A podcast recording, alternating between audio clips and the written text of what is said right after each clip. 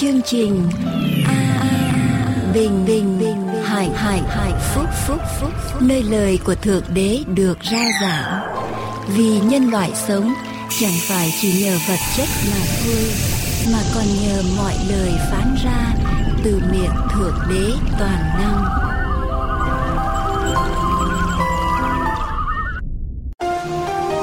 Chương trình An Bình Hạnh Phúc xin kính chúc quý vị một năm mới được tràn đầy ơn phước từ Đức Chúa Giêsu cứu thế, và được an bình hạnh phúc thật ở trong đời sống của mỗi cá nhân và toàn thể gia quyến. Qua năm mới, xin quý vị tiếp tục theo dõi và hỗ trợ An Bình Hạnh Phúc để chương trình được phát triển, hầu đem đến quý vị những nội dung phong phú và hữu ích hơn. Xin chân thành cảm tạ quý vị.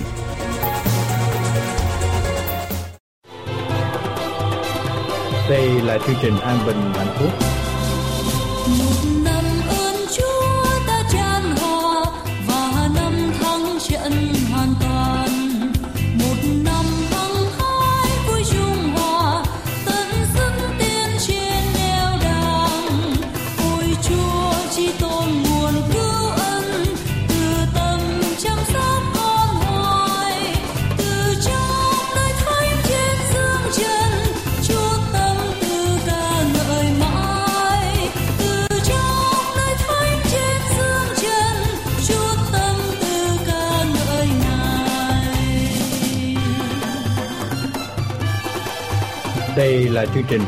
Hạnh Phúc. Cầu vua trên các cơ binh trời, ngự ngay giữa dân dự ngài, dìu đón con Chúa suốt cả đời, êm ái chung vui lâu dài. Xin Chúa cứ luôn ngự mãi đây, lòng yêu chân Chúa.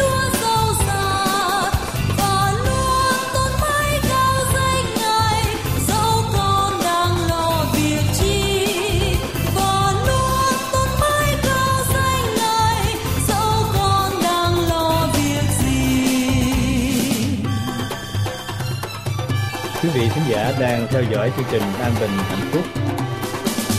Một năm ơn Chúa ta tràn hòa và năm thắng trận hoàn toàn. Một năm hăng hái vui trung hòa, tận sức tiến trên nẻo đường. Ôi Chúa chỉ tôn nguồn cứu ân từ tâm chăm sóc con hoài, từ trong nơi thánh trên dương trần.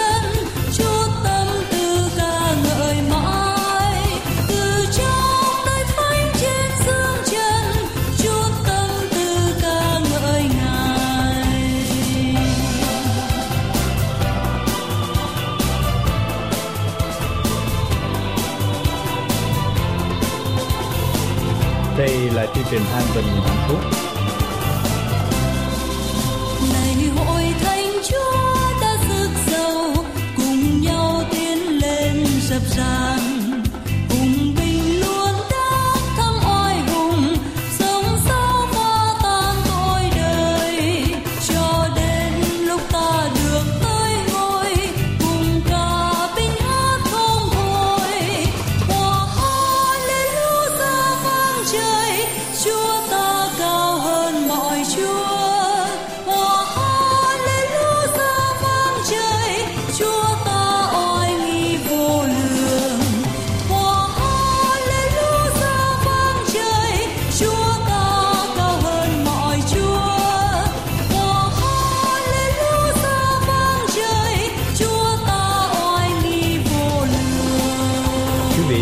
Đang theo dõi chương trình An Bình Hạnh Phúc.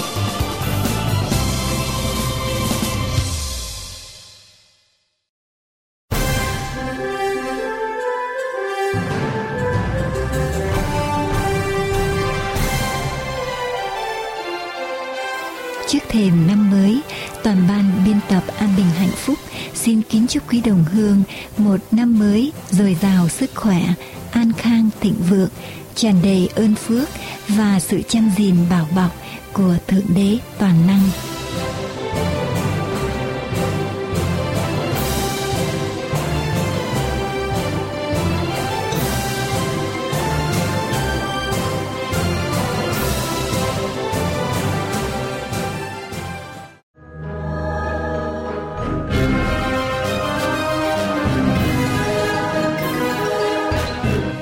Sau đây chúng tôi kính mời quý vị theo dõi phần giảng luận qua mục sư Dương Quốc Tùng.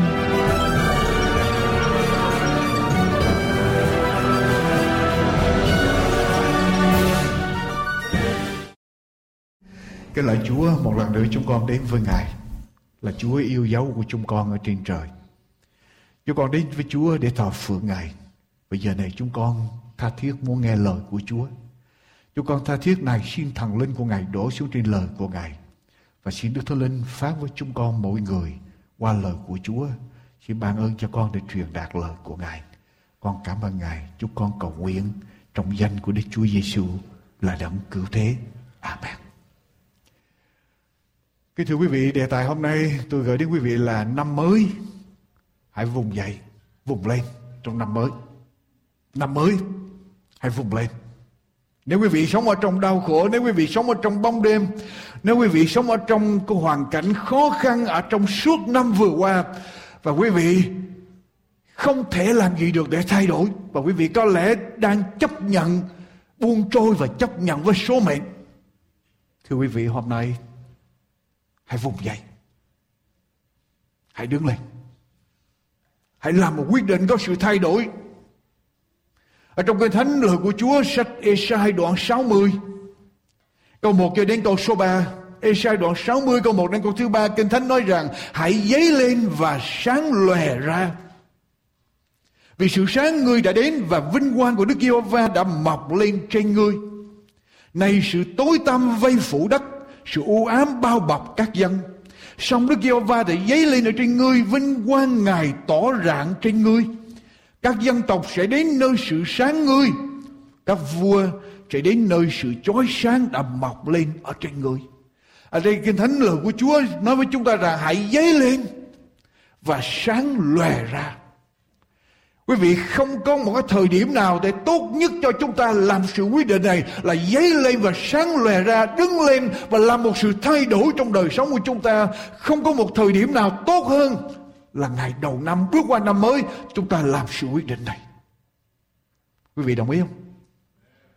Chúng ta cần phải làm sự quyết định để đổi mới trong đời sống của chúng ta. Nếu quý vị cho rằng mình không có điều gì đau khổ, đen tối trong năm cũ, không cần phải thay đổi, đó chính là điều mà quý vị cần phải cầu nguyện để mình thay đổi. Vì đời sống bước đi theo Chúa phải tiếp tục thay thay đổi, tiến tới, không thể đứng một chỗ. Nếu đứng một chỗ chúng ta sẽ bị đi lùi, và chúng ta cần phải làm sự quyết định.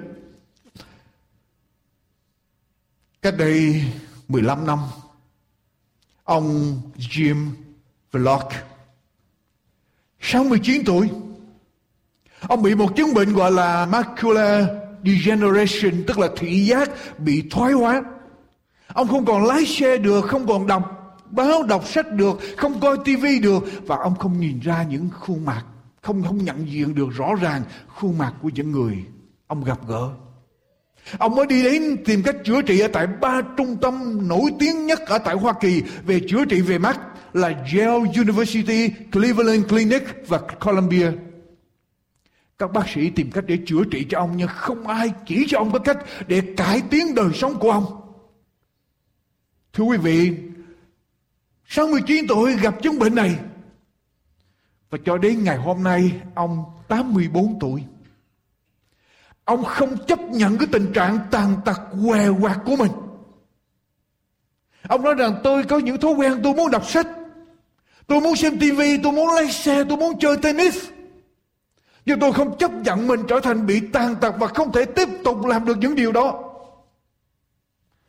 Sau khi bác, các bác sĩ của các trung tâm nổi tiếng ở tại Hoa Kỳ và trên thế giới chữa trị mà không có thể cải tiến được đời sống của ông, ông với vợ ông bắt đầu đi lục lọi tìm cái cách gì đó để chiến thắng cái tình trạng bệnh tật của mình.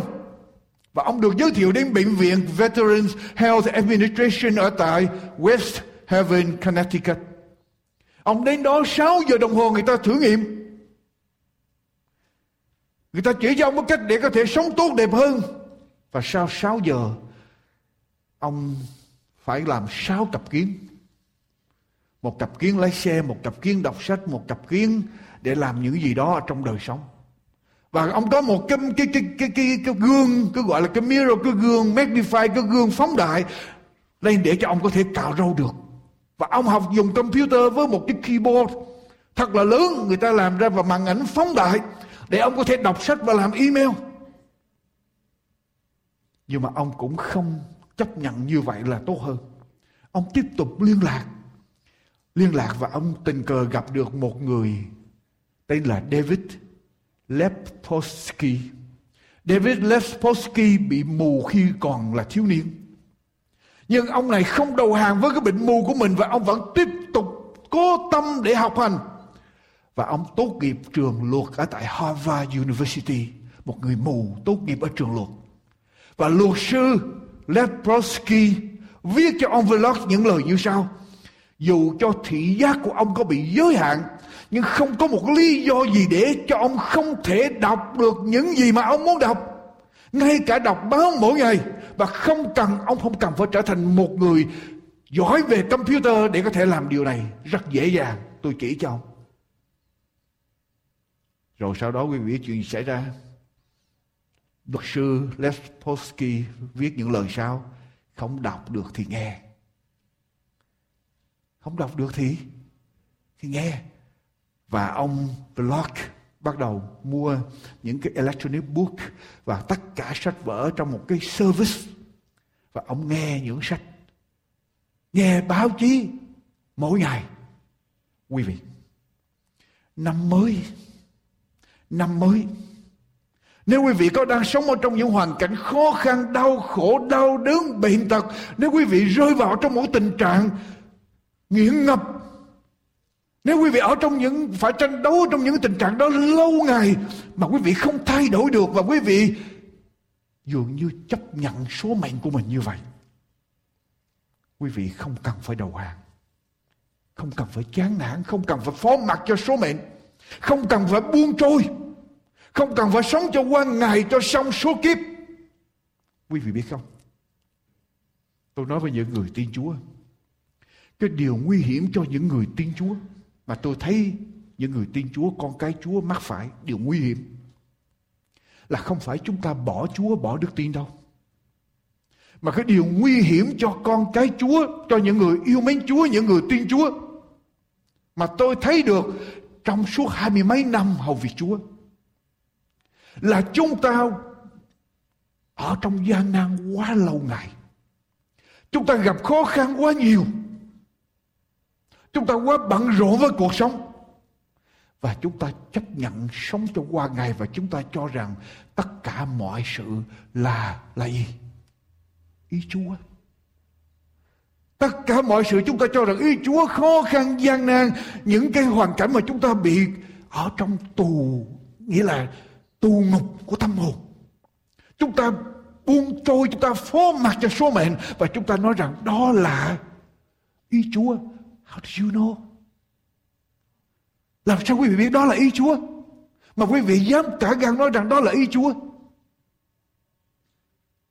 Ở trong Kinh Thánh Chúa nói rằng Đức Chúa Trời gieo lúa mì, và có một kẻ thù đến để mà làm gì? Gieo điều gì?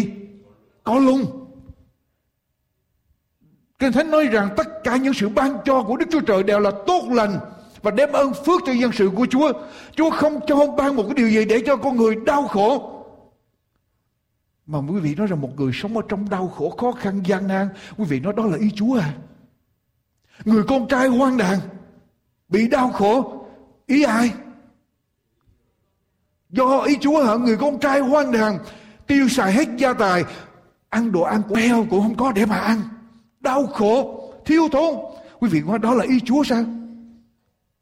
Đâu phải là ý Chúa được.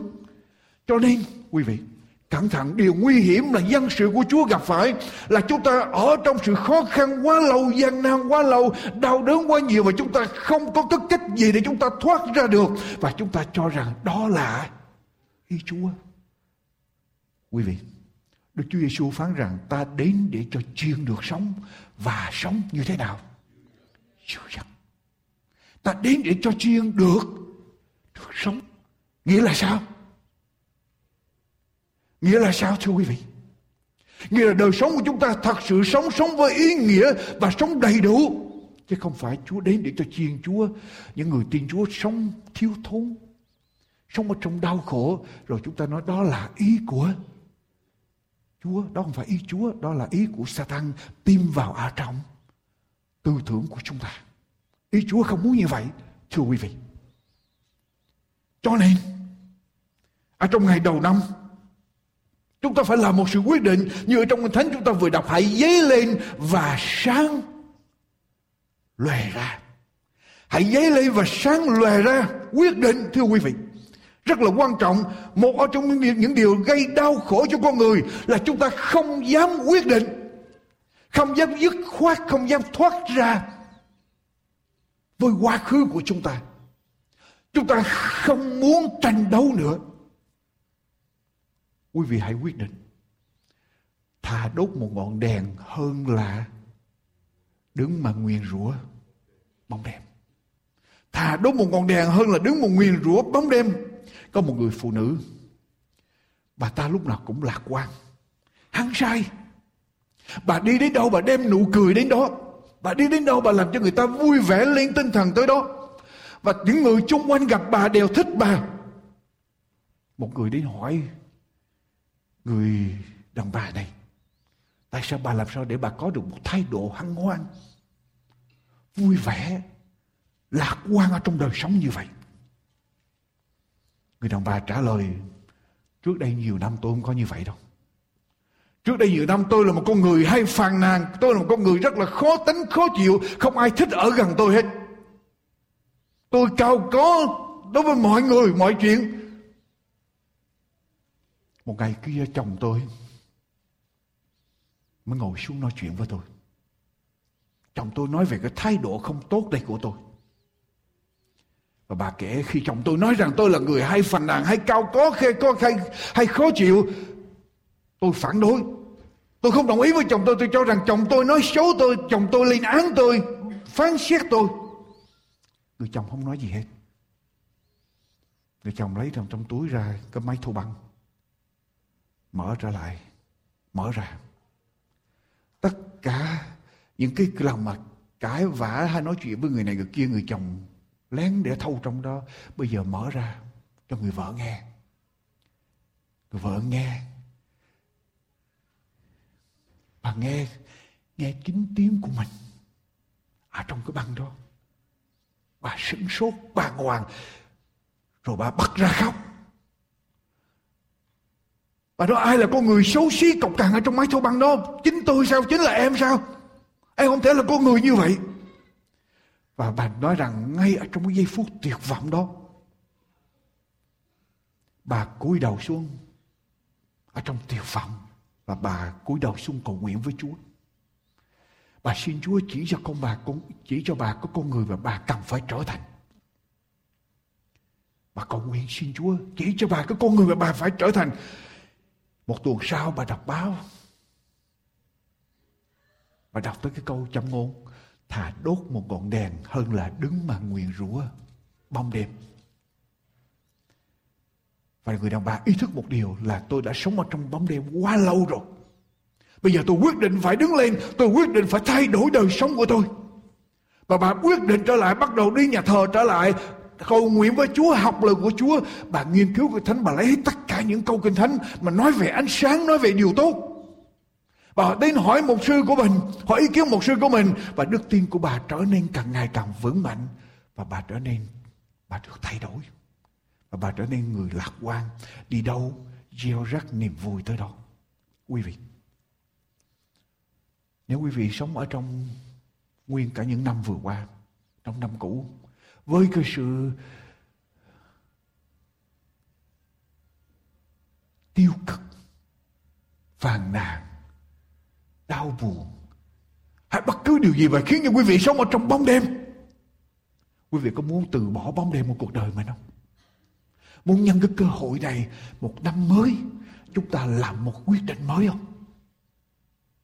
Để đời sống của chúng ta tốt đẹp hơn, để thay đổi, cải tiến đời sống của chúng ta, chúng ta quyết định để làm một cuộc cách mạng ở trong đời sống của chúng ta. Chúa nói rằng ta đến để cho chiên được sống và sống dư dật. Quý vị đặt câu hỏi, nếu con là chiên của Chúa, con có thật sự được sống và sống dư dật chưa? Nếu chưa, điều gì đã xảy ra? Điều gì đã khiến cho con sống không thật sự sống, sống đầy đủ và sống dư dật? Suy nghĩ và làm một sự quyết định. Tất cả những gì quý vị cần làm là quyết định. Quyết định. Quyết định. Tôi không muốn đi ở trong bóng đêm nữa. Tôi không muốn sống ở trong bóng đêm nữa. Tôi không muốn tiếp tục sống ở trong đau khổ nữa. Tôi không muốn bị đè bẹp bởi những triểu nặng trong đời sống nữa. Tôi không muốn ôm ấp ở trong tâm hồn tôi những giận hờn, những đố kỵ. Tôi không thích người nào đó làm cho tôi gặp người đó là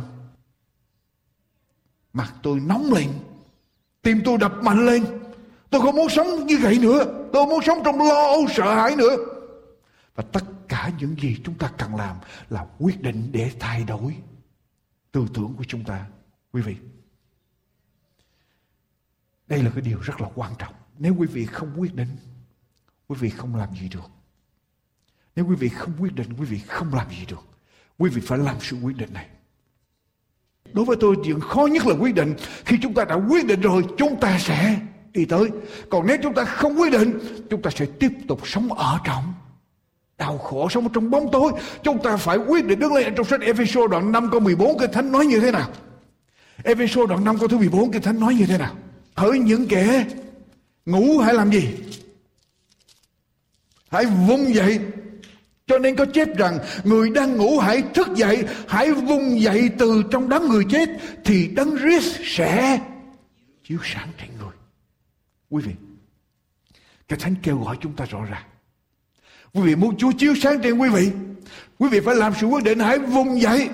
Người đang ngủ, người đang chìm đắm ở trong đau khổ, người đang chìm đắm ở trong bóng đêm, người đang sống ở trong cái hoàn cảnh mà quý vị tuyệt vọng, hãy vùng dậy.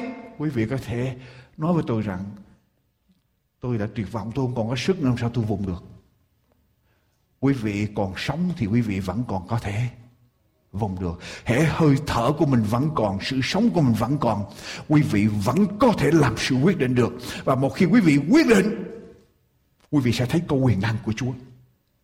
Chúng ta phải quyết định, chúng ta phải vùng dậy. Những người đang ngủ hãy thức dậy, hãy vùng dậy từ trong đám người chết, hãy đứng lên, quyết định đứng lên. Ở trong sách Thi Thiên đoạn hai mươi bốn câu bảy đến câu mười, Thi Thiên đoạn hai mươi bốn câu bảy đến câu mười, Kinh Thánh nói sao? Hỡi các cửa, hãy cất đầu lên, hỡi các cửa đời đời hãy mở cao lên, thì vua vinh hiển sẽ vào. Vua vinh hiển này là ai? Ấy là Đức Giê-hô-va có sức lực và quyền năng, Đức Giê-hô-va mạnh dạn ở trong chiến trận. Hỡi các cửa hãy cất đầu lên, hỡi các cửa đời đời hãy mở cao lên, thì vua vinh hiển sẽ vào. Vua vinh hiển này là ai? Ấy là Đức Giê-hô-va vạn quân, chính Ngài là vua vinh hiển. Quý vị, Kinh Thánh nói sao? Lời Chúa nói sao? Nếu quý vị muốn Chúa vào trong đời sống quý vị, quý vị phải làm gì? Đứng lên, sẽ quyết định đứng lên, quyết định vùng dậy. Và không có cơ hội nào, thời điểm nào tốt cho chúng ta là ngay đầu năm. Bước vào đầu năm, chúng ta làm một sự quyết định sẽ cải tiến đời sống của chúng ta, phải thay đổi. Chúng ta không chấp nhận để mình trở thành nạn nhân. Quý vị có muốn mình trở thành nạn nhân trong đời sống không? Quý vị có thể mình ăn uống quá lố, ăn uống nhiều quá mình không kiểm soát được. Mình thích ăn nhiều quá, mình không kiểm soát được, là mình trở thành điều gì? Trở thành nạn nhân rồi. Quý vị thích coi phim đến độ mà quý vị không ngủ được, đến độ không ngủ được, thì quý vị đang trở thành điều gì? Trở thành nạn nhân. Và chúng ta không chấp nhận mình làm nạn nhân. Hãy vung dậy, hỡi các cửa hãy cất đầu lên, hỡi các cửa đời đời hãy mở cao lên, thì vua vinh hiển sẽ vào. Hỡi những người ở trong đám người ngủ hãy vung dậy. Nếu quý vị bị ai áp lực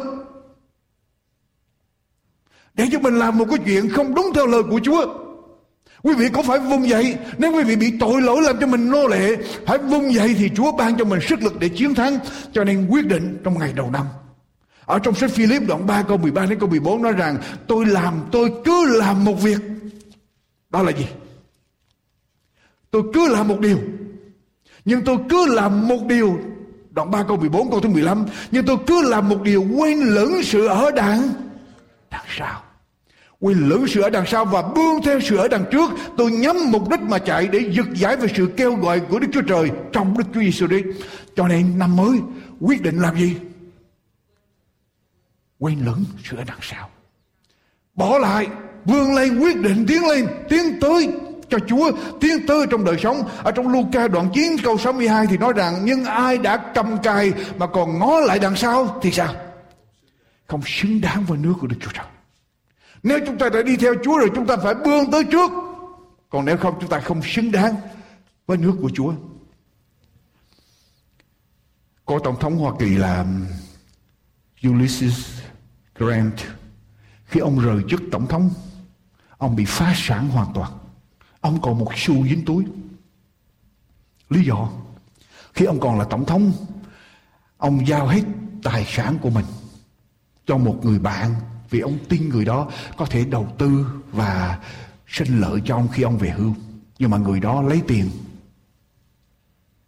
rồi bỏ trốn mất. Cho nên khi tổng thống Grant về hưu, không còn có tiền. Ông phải viết hồi ký để tìm cách sinh sống. Nhưng ở trong cái thời gian mà chờ đợi có tiền đó, ông không có tiền để nuôi gia đình của mình. Và ngay giây phút đó, tổng thống Grant, cố tổng thống Grant bị ung thư lưỡi.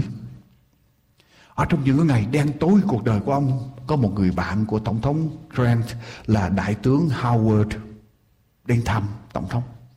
Trước đây hai người ra cùng một binh chủng, hai người cùng làm tướng ở cùng một binh chủng, cho nên đại tướng Howard tới nói chuyện với lại tổng thống Grant, cựu tổng thống Grant lúc bây giờ, kể lại những trận đánh oanh liệt của cả hai, kể lại một thời để nâng tinh thần người bạn mình lên.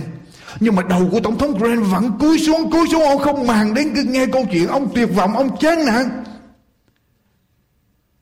Cuối cùng, cuối cùng tổng thống Grant lắc đầu một cái và hỏi tướng Howard: Howard, anh nói cho tôi biết cầu nguyện đi. Anh cho tôi biết cầu nguyện là gì.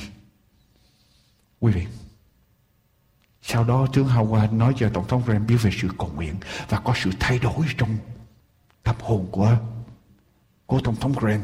Quý vị, tất cả những gì chúng ta cần làm là gì? Cầu nguyện lên với Chúa. Quý vị không nói được, quý vị cũng có thể suy nghĩ được. Chỉ đến khi nào mà quý vị gọi là ở trong cái tình trạng gọi là vegetative, tức là giống cây rồi, tức là không còn biết gì nữa, chỉ nằm đó thôi, thì lúc đó tôi không nói nữa. Nhưng mà ngay cả trong giai đoạn đó, chúng ta cũng không thể nào đầu hàng được. Ở trong sách Ê-sai đoạn hai mươi sáu câu mười chín, Kinh Thánh nói sao? Ê-sai đoạn hai mươi sáu câu mười chín, Kinh Thánh nói như thế nào? Những kẻ chết của Ngài sẽ sống. Quý vị, ngay cả ở trong Chúa, khi chúng ta chết cũng vẫn còn có thể làm gì? Sẽ sống, tức là không mất niềm hy vọng. Những kẻ chết của Ngài sẽ sống, những hỡi những xác chết của tôi đều trỗi dậy. Kẻ ở trong bụi đất hãy thức dậy, hãy hát, vì hột móc của Ngài như hột móc lúc hừng đông, đất sẽ buông các âm hồn ra khỏi. Cho nên chúng ta cần phải cầu nguyện. Quý vị nhớ lại câu chuyện ở trong sách Mark, làm của tôi sách Mark đoạn mười đoạn chín. Mark đoạn chín, câu chuyện xảy ra, có chuyện gì xảy ra ở trong cái câu chuyện này? Chúa chữa bệnh. Mark đoạn chín. Mắc đoạn chiến có chuyện gì xảy ra? Câu mười bảy đến câu hai mươi bốn. Có một người, nhớ có người con bị quỷ ám, rồi ông đem đến cho các môn đồ của Chúa để chữa bệnh, nhưng mà các môn đồ của Chúa chữa không được. Quý vị nhớ câu chuyện đó không? Đoạn chiến: tôi đã xin môn đồ của thầy đuổi quỷ đi, nhưng mà xong không đuổi được. Câu số hai mươi: chúng bạn đem đứa trẻ cho Ngài. Đứa trẻ vừa thấy Đức Chúa Giêsu, tức thì quỷ vật mạnh nó, nó ngã xuống đất rồi lăn lóc sôi bột miếng ra. Đức Chúa Giêsu hỏi cha nó rằng điều đó đã xảy đến cho nó từ bao lâu? Người cha thưa rằng từ khi nó còn nhỏ. Quỷ đã lắm phen quăng nó vào trong lửa ở dưới nước để giết nó đi. Nhưng nếu thầy làm được việc gì? Là người cha nói. Đem đứa con đến cho các môn đồ chữa. Các môn đồ chữa không được. Bây giờ họ đem đứa con đến cho Đức Chúa về. Đức Chúa Giêsu. Và người cha nói rằng nếu thầy làm được điều gì, xin thương xót chúng tôi và giúp cho. Nếu Nếu Chúa làm được. Quý vị có những hoàn cảnh nào con người không giúp được? Quý vị đến với Chúa, quý vị nói rằng nếu Chúa làm được Quý vị cầu nguyện với Chúa, nếu Chúa làm được, xin Chúa giúp cho con. Đức Chúa Giêsu đáp rằng, tại sao ngươi nói rằng nếu Thầy làm được? Đối với Chúa không có chữ nếu. Tại sao ngươi nói rằng nếu Thầy làm được, kẻ nào tin thì mọi việc đều được. Quý vị, tại sao chúng ta nói rằng nếu Chúa làm được? Chúa không muốn câu chữ, muốn nghe chữ nếu. Kẻ nào tin thì mọi việc đều được cả. Cái câu kế tiếp, tức thì cha đứa trẻ la lên. Có nhiều lúc chúng ta giống như cha đứa trẻ, phải không? Chúng ta đến với Chúa có những hoàn cảnh chúng ta không giải quyết được, con người không giải quyết được, và chúng ta đến với Chúa chúng ta cũng nghĩ rằng Chúa không giải quyết được. Cho nên chúng ta nói rằng, Chúa ơi, nếu ý Chúa được nên, nếu ý Chúa được thì xin Chúa làm điều này. Có những người nghĩ rằng lời cầu nguyện nếu ý Chúa được nên đó là lời cầu nguyện khiêm tốn, khiêm nhường. Chưa chắc. Đối với tôi đó là lời cầu nguyện bà phải. Lời nguyện không có đức tin. Tức là sao? Ồ, con giao Chúa, Chúa muốn làm làm, con phủi tay. Cho nên lỡ mà không có được thì không ai blame con, không ai chê con hết, chỉ chê Chúa thôi. Cho nên nếu Chúa làm được, cái đó là mình đổ trách nhiệm cho Chúa. Chúa nói rằng, sao ngươi nói rằng nếu Thầy làm được, kẻ nào tin thì mọi việc đều được cả. Tức thì người cha đứa trẻ la lên rằng, tôi tin, xin Chúa giúp đỡ trong sự không tin của của tôi. Tức là ý Chúa muốn nói sao? Nếu chúng ta đến với Chúa mà chúng ta không tin Chúa đủ để nói rằng, Chúa ơi, xin Chúa làm điều này để giúp con đứng lên, giúp con cải cách đời sống của chúng con, giúp con cải cách, làm một cuộc cách mạng trong đời sống của con, giúp con thay đổi đời sống của con. Nếu chúng ta không đủ tin thì chúng ta đến nói thật với Chúa rằng, Chúa ơi, xin Chúa giúp cho sự yếu đức tin của con. Tức là ban cho con thêm đức tin để con tin ở trong ở trong Chúa. Tôi tin, xin Chúa giúp đỡ trong sự không tin của tôi. Và sau đó có chuyện gì xảy ra? Chúa có chữa không? Chúa chữa lành, phải không?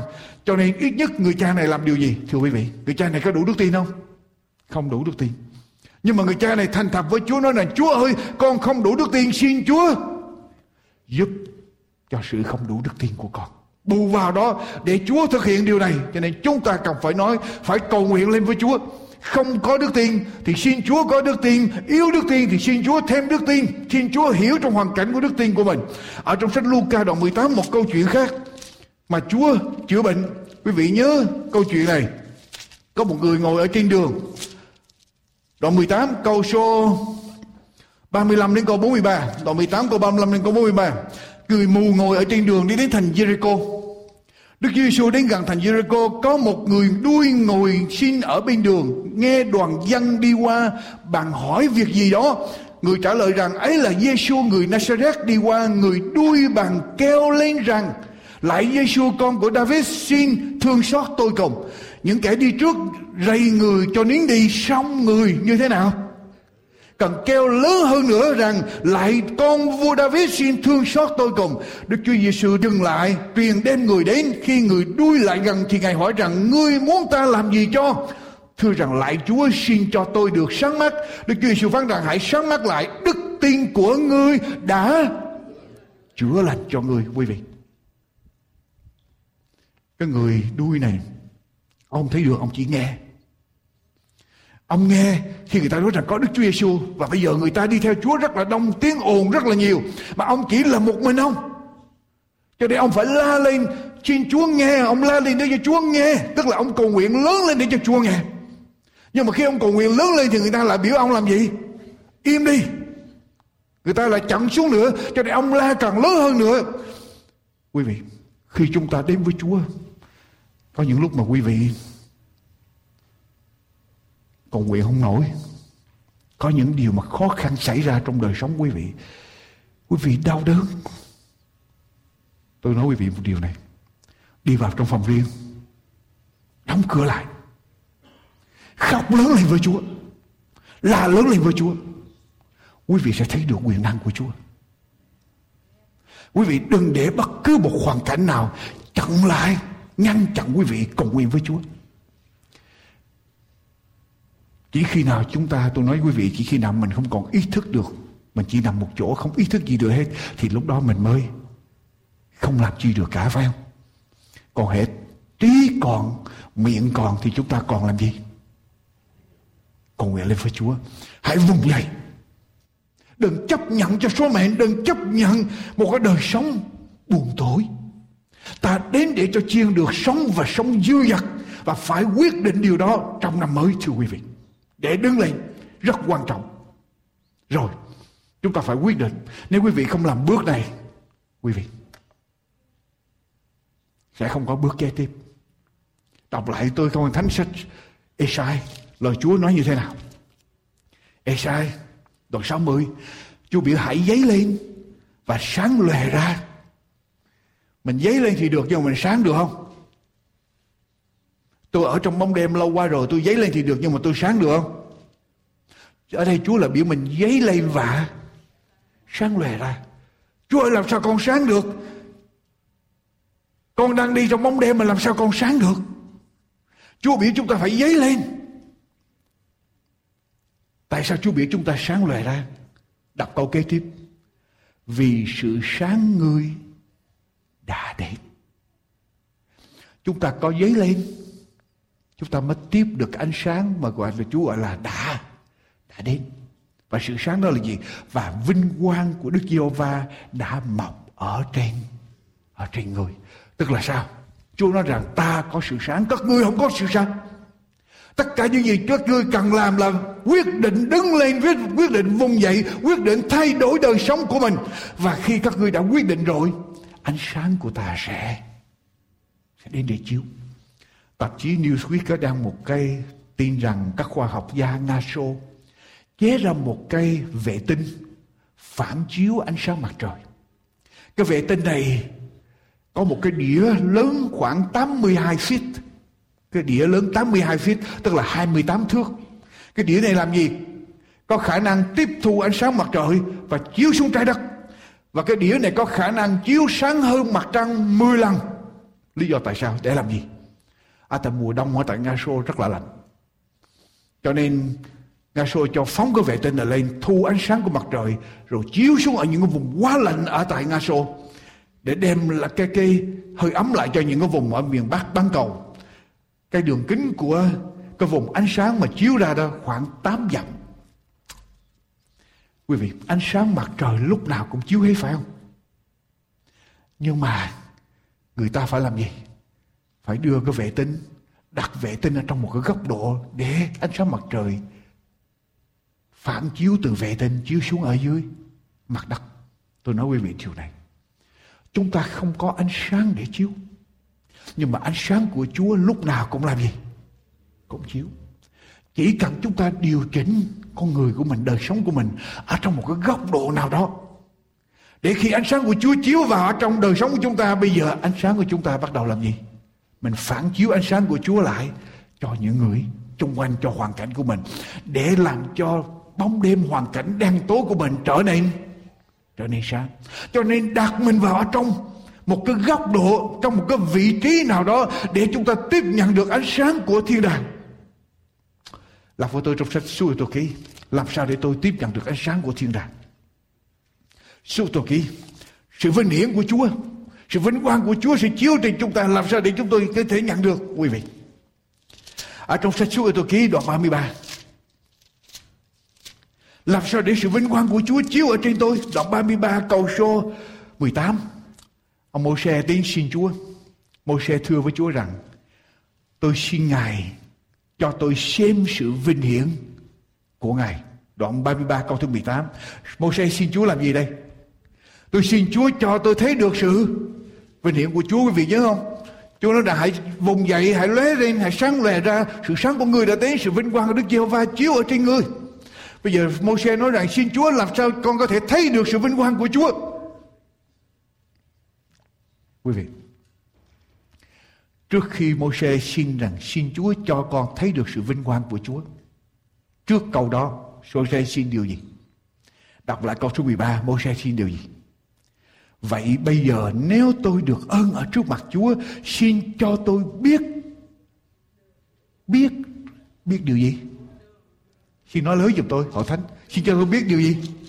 Biết đường của Chúa. Biết đường của Chúa nghĩa là sao? Biết lời của Chúa, ý muốn của Chúa, biết kế hoạch của Chúa, biết lời của Chúa. Cho nên Mô-se nói rằng, Chúa ơi, trước hết cho con biết lời của Chúa.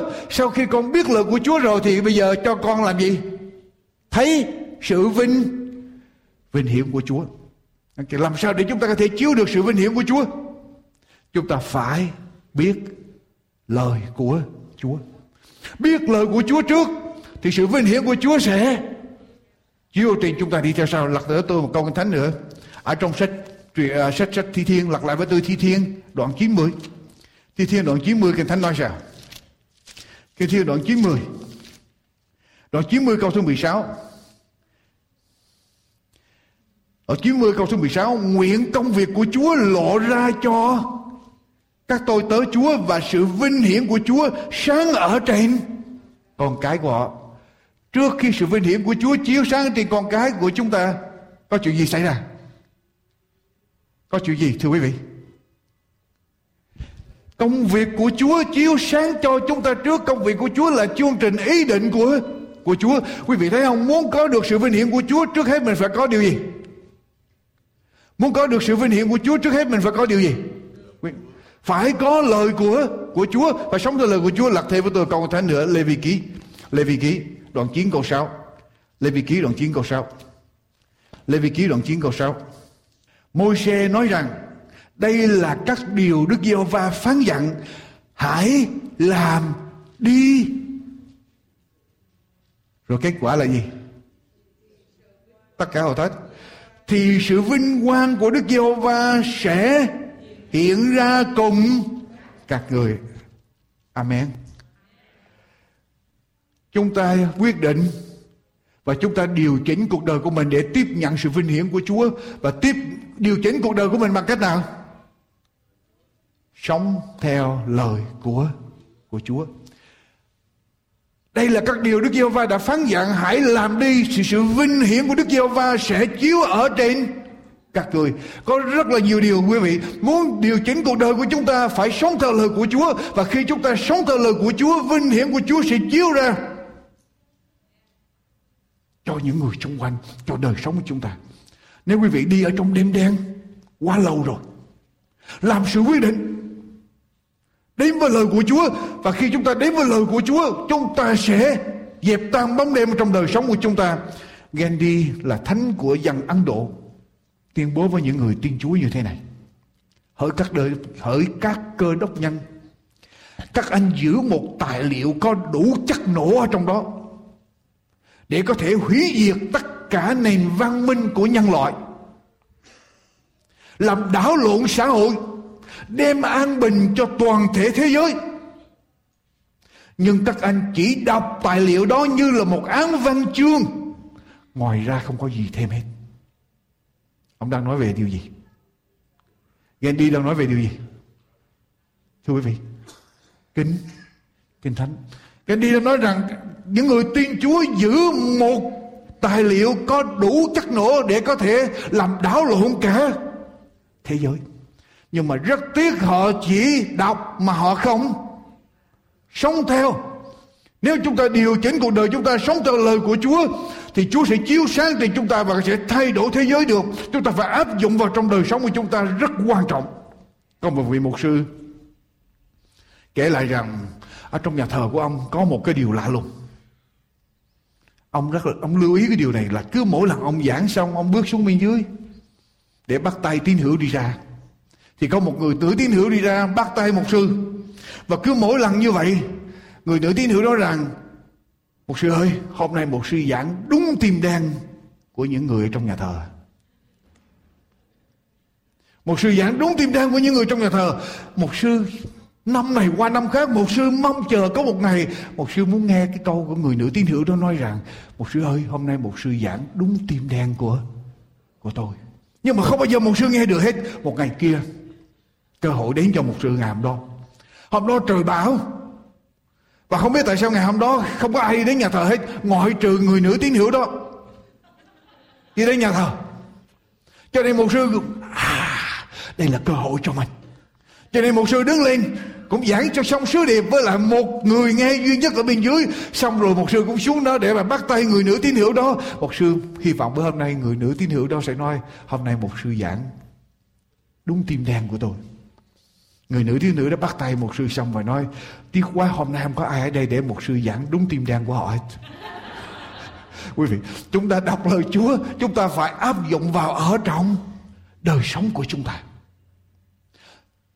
Có áp dụng chúng ta mới có thể điều chỉnh đời sống của chúng ta để tiếp nhận ánh sáng của thiên đàng. Cho nên đừng nói lời Chúa đụng đụng ai hết, coi thử co đụng mình hay không mới là quan trọng. Lời Chúa mà đụng mình tức là ngày hôm đó ông mục sư giảng đúng đích, còn mà không đụng á là ngày hôm đó ông mục sư đang bắn tùm lum hết, bắn bắn đâu đó nhưng mà không bắn vào đích. Cho nên, cho nên thưa quý vị, chỉ khi nào chúng ta áp dụng Kinh Thánh chính vào trong đời sống của chúng ta, chúng ta mới được biến đổi và được điều chỉnh. Thỉnh thoảng tôi tới tôi lật cuốn thánh người này người kia để tôi coi thử cuốn thánh người đó về nhà đó nó còn mới nguyên, mới in ra, nó còn dính với nhau, hay là trang những trang đó nó rời và đã được đánh dấu. Và tôi thấy Kinh Thánh của người nào mà còn đánh dấu, ghi dấu nhiều chừng nào đó, tôi biết được tiền người đó càng càng vững mạnh. Và có quý vị biết không, có vài bữa tôi cũng đi lục với cuốn thánh còn để lại đây.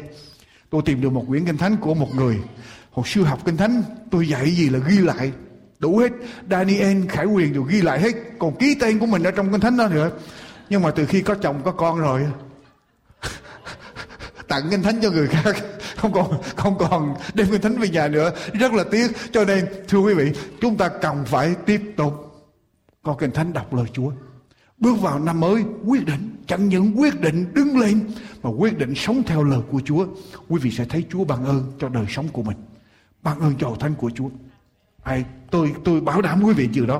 Khi nào chúng ta quyết định để sống thì chúng ta quyết định để sống theo lời của Chúa thì chúng ta sẽ thấy ơn phước.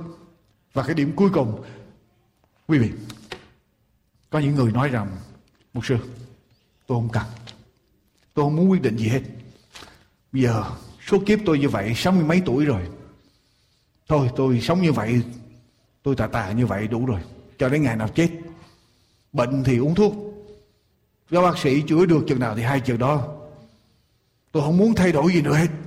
Tôi đã ở trong hoàn cảnh này lâu rồi, bây giờ tôi chấp nhận như vậy. Tôi không muốn thay đổi, tôi không màng, tôi không sợ để sống trong bóng đêm. Quý vị đọc lại với tôi trong sách Ê-sai để quý vị thấy. Đoạn Ê-sai đoạn sáu mươi câu số hai. Chúa biểu mình đứng lên. Chúa biểu mình tiếp nhận ánh sáng của Chúa, điều chỉnh để tiếp nhận ánh sáng của Chúa.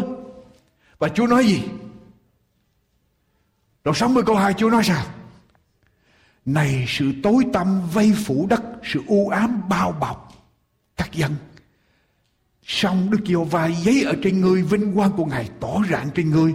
Các dân tộc sẽ đến nơi sự sáng ngươi, và các vua sẽ đến nơi sự chói sáng đã mọc lên ở trên ở trên ngươi. Ở đây Chúa nói điều gì quý vị? Có những lúc Chúa biểu chúng ta đứng lên, Chúa biểu chúng ta thay đổi, Chúa biểu chúng ta tiếp nhận ánh sáng của Chúa, chúng ta không màng. Mày qua Chúa ơi, con thích như vậy rồi. Chúa nói, nếu ngươi không làm vì duyên cớ của ngươi, at least, ít nhất, ngươi hãy nghĩ đến những người chung quanh. Những người khác cũng đi trong bóng đêm và những người khác đang chờ ngươi. Gia đình ngươi đang chờ ngươi, cha mẹ ngươi đang chờ ngươi, anh em ngươi đang chờ ngươi, vợ chồng ngươi đang chờ ngươi, con cái ngươi đang chờ ngươi. Nếu ngươi có được ánh sáng của ta, ngươi sẽ chiếu sáng cho những người chung quanh. Có những lúc chúng ta không quyết định vì mình, mà chúng ta phải quyết định vì ai? Vì gia đình của mình, những người thân của mình, có phải vậy không? Còn nếu mà chúng ta không care, không care thì chúng ta trở thành người ích kỷ quá, phải không? Khi tôi còn nhỏ, tôi quyết định điều gì? Tôi suy nghĩ không biết cha mẹ mình suy nghĩ như thế nào, gia đình mình suy nghĩ như thế nào. Khi tôi có vợ, có con, tôi quyết định điều gì? Tôi không biết rằng cái quyết định đó sẽ ảnh hưởng như thế nào vợ con tôi, ảnh hưởng như thế nào với gia đình tôi. Tôi phải suy nghĩ cho kỹ. Và càng sống, càng sống, càng nhiều trách nhiệm, quý vị. Cứ mỗi quyết định của tôi, bây giờ tôi không quyết định cho cá nhân tôi nữa, mà tôi phải quyết định làm sao. Tôi không biết quyết định này sẽ ảnh hưởng như thế nào hội thánh của Chúa, con cái Chúa ở trong những hội thánh của Chúa, và con cái Chúa, những người nghe tôi ở khắp nơi. Và chúng ta mỗi người đều phải có trách nhiệm đó. Quý vị biết không, ngày hôm nay cho đến bây giờ, mỗi lần mà tôi tập thể dục, và mỗi lần mà tôi tập thể dục tôi làm cái gì đó, quý vị có biết tôi nghĩ điều gì không? Tôi làm là vì hội thánh, vì con cái Chúa ở khắp mọi nơi. Nếu mà tôi lỡ tôi ngã xuống, tôi bị bệnh, tôi không tiếp tục đem lời Chúa đến cho họ nữa, ai sẽ tiếp tục nuôi dưỡng họ? Dĩ nhiên Chúa sẽ cung cấp. Nhưng mà đó là trách nhiệm của tôi. Cho nên đời sống của tôi ngày hôm nay, cứ mỗi chuyện tôi làm là tôi nghĩ đến hội thánh của Chúa, nghĩ đến con cái Chúa, nghĩ đến những người xung quanh. Mình làm như vậy sẽ ảnh hưởng như thế nào? Và Chúa nói với chúng ta, không ai được sống cho cá nhân của mình. Đừng tìm ích lợi riêng của mình, mà tìm ích lợi của những người xung quanh rồi. Cho nên bước qua năm mới, tôi nói với quý vị, làm sự quy định để thay đổi đời sống của mình. Nếu ở trong năm cũ quý vị một năm có mặt ở nhà thờ một hai lần, qua năm mới này quyết định mỗi tuần lễ đều thờ phượng Chúa hết. Nếu ở trong năm cũ quý vị mười một giờ rưỡi mới có mặt, thì năm mới này quyết định mười giờ có mặt. Nếu trong năm cũ quý vị không đọc Kinh Thánh, năm mới này quyết định mỗi ngày đều đọc Kinh Thánh, đều cầu nguyện. Quý vị sẽ thấy ánh vinh hiển của Chúa, ánh sáng của Chúa sẽ chiếu trên quý vị và sẽ chói lòa đến những người xung quanh. Quý vị sẽ thấy đời sống của mình khác. Và nếu quý vị không muốn làm điều đó, please, những gia đình có con cái còn nhỏ, đừng nghĩ tới mình mà nghĩ tới ai? Con cái của mình. Nó cần có môi trường để sinh hoạt, nó cần phải được hướng dẫn ở trong đường lối của Chúa. Hãy vì con cái của mình mà nghĩ, mà quyết định đến với Chúa và hội thánh của Chúa. Thưa quý vị, ở trong kỳ Đệ Nhị Thế Chiến có một chuyện kể lại rằng một ngày kia có khoảng năm trăm binh sĩ Hoa Kỳ họp lại trong một cái hội trường ở tại Âu Châu để xem một chương trình văn nghệ dành cho các chiến sĩ. Trong khi các dàn nhạc đang trình diễn như vậy, đột nhiên còi báo động thổi lên, vì có cuộc uh, phi cơ của địch tới để mà tấn công, cho nên đèn tắt hết. Sân khấu bây giờ tối đen, mọi người không biết phải làm gì. Ngay ở giữa chương trình trình diễn, trình diễn, lúc bây giờ có một người lính ngồi bên dưới. Đột nhiên anh rút cái đèn pin ở trong túi của anh ra, anh bấm ra, anh chiếu lên sân khấu. Khi người lính đã bấm cái đèn pin rọi lên sân khấu, tất cả những người lính còn lại năm trăm người ở trong cái hội trường đó bây giờ rút hết đèn pin của mình, bấm đèn pin chiếu lên sân khấu. Và khi tất cả năm trăm cái đèn pin chiếu lên trên sân khấu, bây giờ người nhạc trưởng xoay trở lại nhìn mọi người ở khán giả bên dưới, cúi đầu chào và xoay trở lại dàn nhạc, tiếp tục cuộc trình diễn hôm đó. Và cuộc trình diễn nhạc chấm dứt bởi năm trăm cái đèn pin từ phía bên dưới. Quý vị biết không, một ngọn đèn của chúng ta không được bao nhiêu, nhưng quý vị quyết định đứng lên để chiếu sáng. Và cứ mỗi người ở trong hội thánh, mỗi người nghe tôi ở khắp nơi, mà cứ mỗi ngọn đèn đứng lên sống theo lời của Chúa, quý vị nghĩ chuyện gì xảy ra? Cho đất nước Việt Nam, cho hội thánh của Chúa, cứ mỗi người đều đứng lên với ngọn đèn của mình, với lời của Chúa, thì quý vị sẽ thấy chúng ta sẽ có hàng trăm ngàn ngọn đèn, hàng triệu ngọn đèn để chiếu ánh sáng của Chúa và đem những người ở trong tối tăm đến ánh sáng. Có phải đó là điều mà Chúa kêu gọi chúng ta không? Thưa quý mà chị, chúng con cầu xin Ngài ban ơn cho tất cả dân sự của Chúa, ban ơn cho những vị khách viếng đang đứng trong nhà Chúa buổi sáng mai hôm nay. Xin cho chúng con quyết định từ giây phút này trở đi, chúng con sẽ đến với Chúa, đến với lời của Ngài, và chúng con sẽ sống theo lời của Chúa bởi quyền năng của Chúa Thánh Linh giúp đỡ chúng con, hầu cho ánh sáng của Chúa sẽ chiếu ở trên chúng con, phản chiếu qua đời sống của chúng con đến những người xung quanh, đến gia đình của chúng con, những người thân yêu của chúng con, để nhiều người được biết đến Chúa. Chúng con cảm ơn Ngài rất nhiều. Lạy Chúa, ban ơn cho hội thánh của Chúa, cho dân sự của Ngài ở khắp đó đây. Sẽ là một năm chúng con tiến tới mạnh mẽ hơn cho danh của Chúa và đem đạo của Chúa ra khắp nơi. Chúng con cảm ơn Ngài.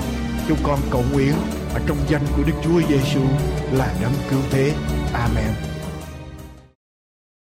Thưa quý vị, niềm ao ước của chương trình An Bình và Hạnh Phúc là được thấy quý vị biết và tin nhận Đức Chúa Giêsu làm chủ, làm Chúa cuộc đời của mình, cũng như biết được lẽ thật trọn vẹn của Ngài, hầu sống theo trên con đường đi theo Ngài.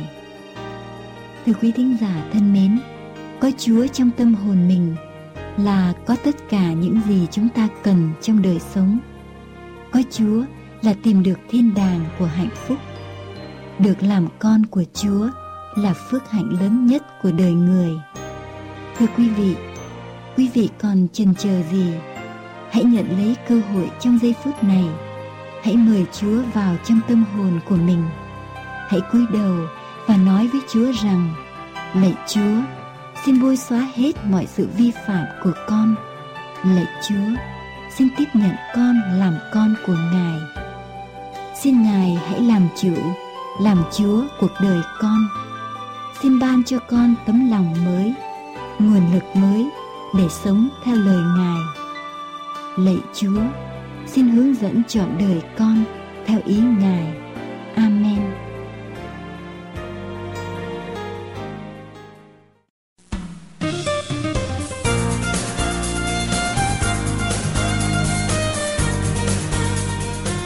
Quý vị thân mến, Sấm Truyền Tầm Thế là tài liệu nghiên cứu Kinh Thánh được nghiên cứu và trình bày rất công phu để giảng giải lời tiên tri về ngày cuối cùng, cùng dựa trên những dự ngôn trong Kinh Thánh cũng như những sử liệu chính xác cùng các tài liệu văn hóa vô cùng giá trị.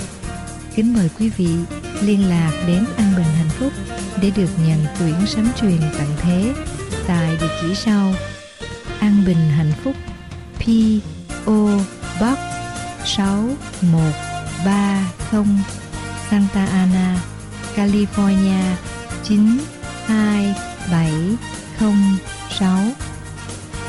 pê ô Box sáu một ba không, Santa Ana, California chín hai bảy không sáu, hay điện thoại một tám tám tám chín không một bốn bảy bốn bảy, một tám tám tám chín không một bốn bảy bốn bảy.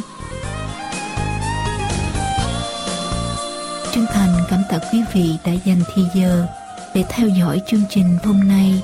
Mọi liên lạc xin vui lòng gửi về An Bình và Hạnh Phúc, pê ô Box sáu một ba không, Santa Ana, California chín hai bảy không sáu, hoặc quý vị có thể liên lạc với chúng tôi qua số điện thoại một tám tám tám chín không một bốn bảy bốn bảy, một tám tám tám chín không một bốn bảy bốn bảy.